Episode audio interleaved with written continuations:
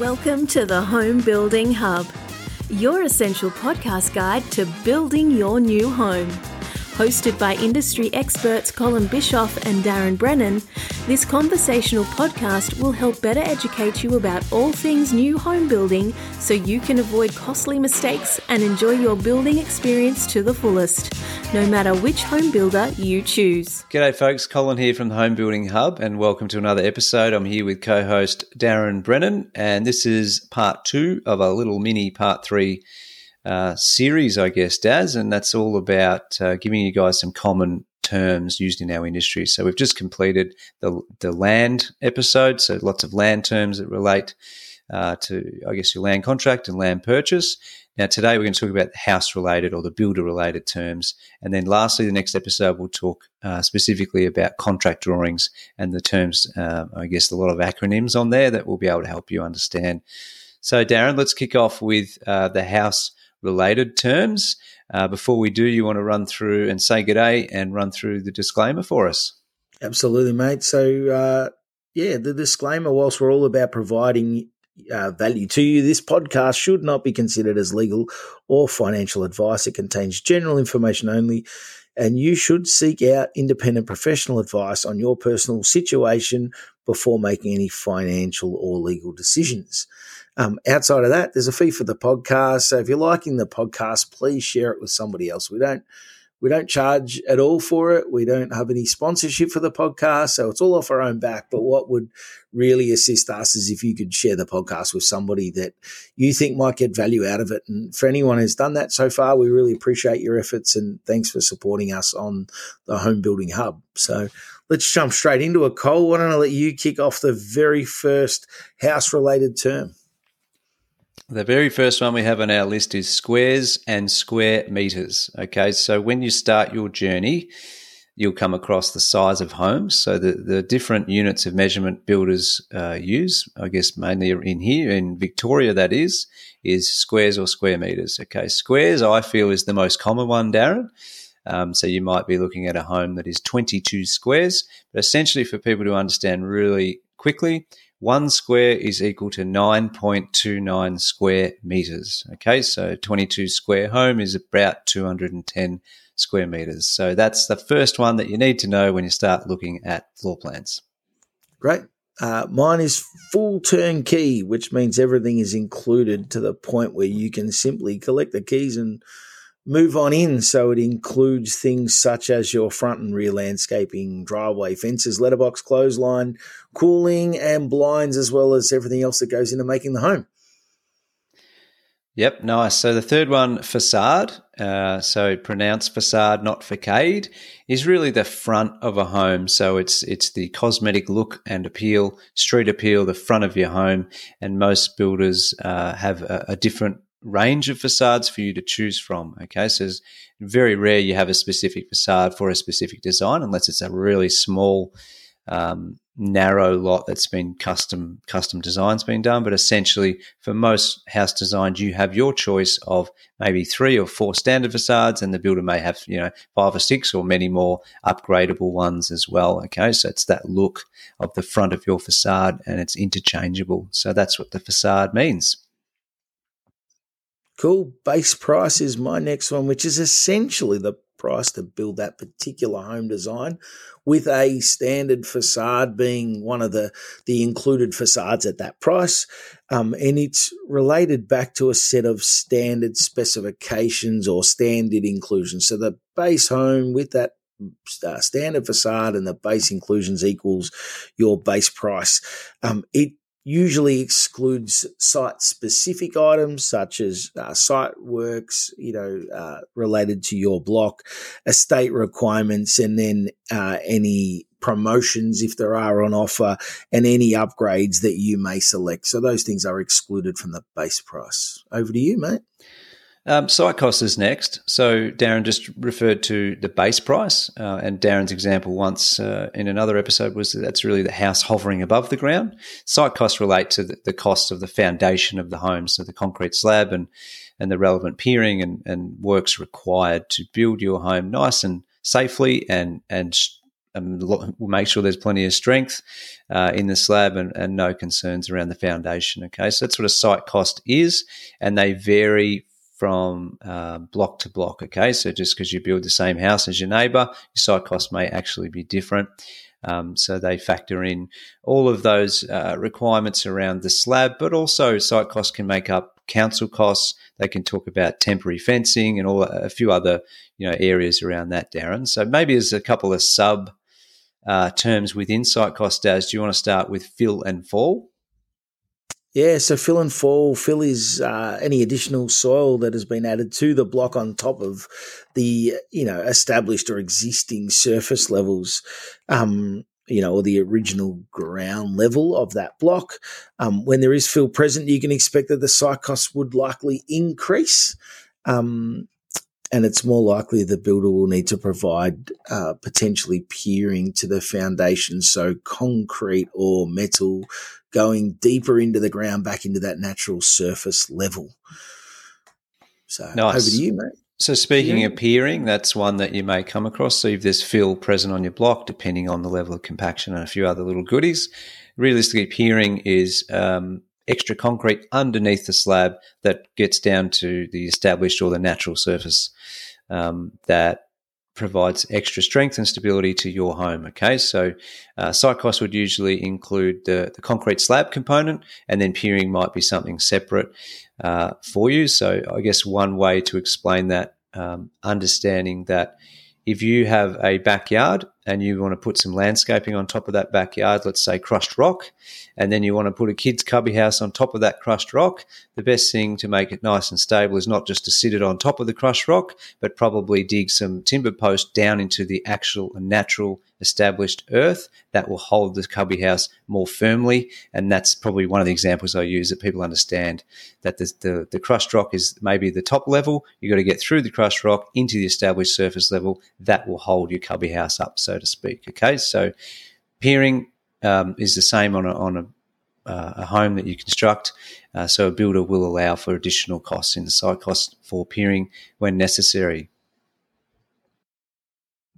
Cool. So retaining walls and, and essentially retaining walls are put in place to try and flatten out your block. So they're holding up the soil that's, um, you know, either from your neighboring block or, or you're backfilling and you're trying to prevent the soil from going from your block onto their block, um, whilst you make your block as flat as possible to be able to build upon. Um, they're generally made out of timber or concrete. Um, and depending on, uh, on what recommendations have been made by the uh, drafts person and the engineer will specify uh, where, when, and how big they are required. Nice. Uh, soil classification. So we want to, I guess, highlight that the part of the process is to get a soil test and survey done. And a soil test uh, will help determine the classification of the slab in which the builder needs to provide. So in order when they do a, a, soil test, they, they dig boreholes into into the ground, and usually they'll come back with a report that says that that land is you know classified as you know, requiring a, it's an M class site or a H class site or P class site, which is P for uh, I think it's for problematic, Darren, from memory, or problematic. Is that right? Yeah. So that's probably going to the P class yeah. site will incur the highest site costs. The M class will incur the lower site costs. Okay. So basically, there's a soil report that outlines, you know, I guess the makeup of the sand, the silt, and the clay, and um, you know, moderate elast- elasticity or clay content versus, I guess, um, a fair bit more highly reactive. Uh, that that moves up into the H and, and the P classes. Okay, but probably to make it nice and simple, the soil test is required it by another third party it tells us tells the builder what soil conditions there are which then dictates what sort of slab is required as uh, the foundation of your home Cool. So over to estate covenants, requirements, guidelines. And we spoke about this in the last podcast, but um, these uh, basically are a set of conditions set out that you need to apply by when building your home. So these can be related to the siding of the home, the finishes of the home, the specific design features, so the facade, etc. Might be uh, ceiling heights, could be uh, roof pitch, the angle of which the roof is uh, is pitched at. uh, etc. Um, it can also relate to things such as your garden layout and plantings, your driveway layout and the material of that, and so on. So those sort of items. Building surveyor is another term that you should get familiar with. So, a building surveyor is appointed uh, to oversee the compliance of the home in relation to, I guess, getting a the building permit, uh, but also the construction of the home and ensuring that it meets relevant Australian standards. So, one thing that I think gets mixed up, Daz, is that a building surveyor is often mixed up as to what they are, what they do, versus a building inspector or a private building consult- uh, consultant, which we'll cover next. A building surveyor is there to represent you, the client. They are not you know paid by the builder they're an independent business that makes sure that that builder is building the home within compliance of, of the standards. Um, at the start of the process, you can pick your own surveyor, or most of the time, people just go with the builder's preferred surveyor because they have a better relationship. They can get out to site quicker. They know each other, etc., etc. It's not because they're doing anything under the table. It's more that they just have a better, stronger relationship, and um, they can get things done a little bit quicker. Um, basically. So if you put in a third party or choose your own building surveyor, then that that's a new relationship that's got to be created, and you know, sometimes appointments may be dragged out and things like that. Okay, so surveyors there um, for your benefit as a client. Cool over to me. So, a building inspector or private building consultant, which is an independent inspector who the customer appoints um, to check the workmanship of the builder. So, they're basically there as your eyes and ears, I guess, uh, and, you, and you're paying them for that service. Um, they'll consider the relevant standards. However, they'll often consider cosmetic items as well that are not covered by the standard. So they might say that, you know, there's a there's a mark on the wall that that isn't covered by an Australian standard, but it does look a bit unsightly and should be fixed up because you're paying to get a really nice house, not one with a mark on the wall. Um, so to be those sort of items as well. Um, they would usually complete a comprehensive report for the homeowner to discuss with their builder. And I guess my point there is that not all items are required to be addressed by the builder. So just having an understanding that, okay, it'd be nice if that was done, but if it's not a requirement under the building code, there may be some times where you're not going to get that item fixed or, you know, the, there's not a whole lot wrong with your house. So they're trying to justify their position and be pretty picky on that. You'd like to hope that's not the case. And, and generally speaking, they're pretty good and they're there to support you, the homeowner and builders, you know, certainly encourage uh, people where they want to use an independent, uh, building inspector to certainly do so, and, and there's no issues there. So cool. Yeah, I'd just add on that one, Darren, because it's really important understanding a surveyor is there to make sure your house complies with the codes, and the builder has to follow what a surveyor Absolutely. says. A building inspector or private consultant is not a regulatory body. It's just a business with someone who's got experience in the space and comes out and tells you, here's what I think, you know, and they give you a very detailed 20, 30, 40 page report with images here's what we we think that the builder should go and address. Um, so the, the builder, as Darren said, does not need to address every one of those items because they're not directly related to compliance. They're directly related to, I guess, depends. It's up to the builder and the and the building uh, inspector or, or the consultant to negotiate that. One thing to note and to add, Darren, is the timing. So if you employ a, a private building consultant, it will add additional build times to the number of visits they take. So some just do a practical completion, uh, completion inspection, uh, which is one visit, and then it'll add usually 21 days or so to the building time because one, they've got to come out, two, they've got to do the report, three, the builder's got to review the report and then agree or disagree to the items and go and rectify the items that they've raised that they've agreed upon. That can take, you know, a two, three, four week period. So that gets added on to the days in which you, your contract outlined initially. Okay, so just be mindful of that. Um, but again, it's it's something that yeah, some people choose to do, Daz, and some people don't. But um, yeah, I think it's very good, very good tip to understand that builder does not need to comply with all of the private building consultant notes, um, and they generally do put a lot on there um, that are cosmetic as well. So, but they're very valuable. Don't get me wrong. That, of course they are. Yep. Price protection period is the next one for me. So that, that's really the time allowed for a builder to get the home to site and begin construction. So I guess it can vary from six to 18 months in the current market. Um, but basically, the protection period, let's say it's 12 months, is basically the the builder's saying, okay, this price we give you today in the quote is protecting you for 12 months. And if your land is not ready to build on in that time, we will then charge you more money after that point. And that, that figure is factoring in the supplier and the trade additional increases that they could foresee. So if they're not going to build the house literally today, they may see in six months that the trades and suppliers will charge them a little bit more. So they try and factor that in into the price. Okay. So that's what a price protection period is. Cool. Then the next one is contingency, and what that's referring is to the time outside of that price protection period. So it's a generally a predetermined monthly figure that the builder applies in the event that the land is delayed or that the customer, and we're seeing some of that right now, is that the customer's delaying their construction because they might be sorting out their finance or whatever.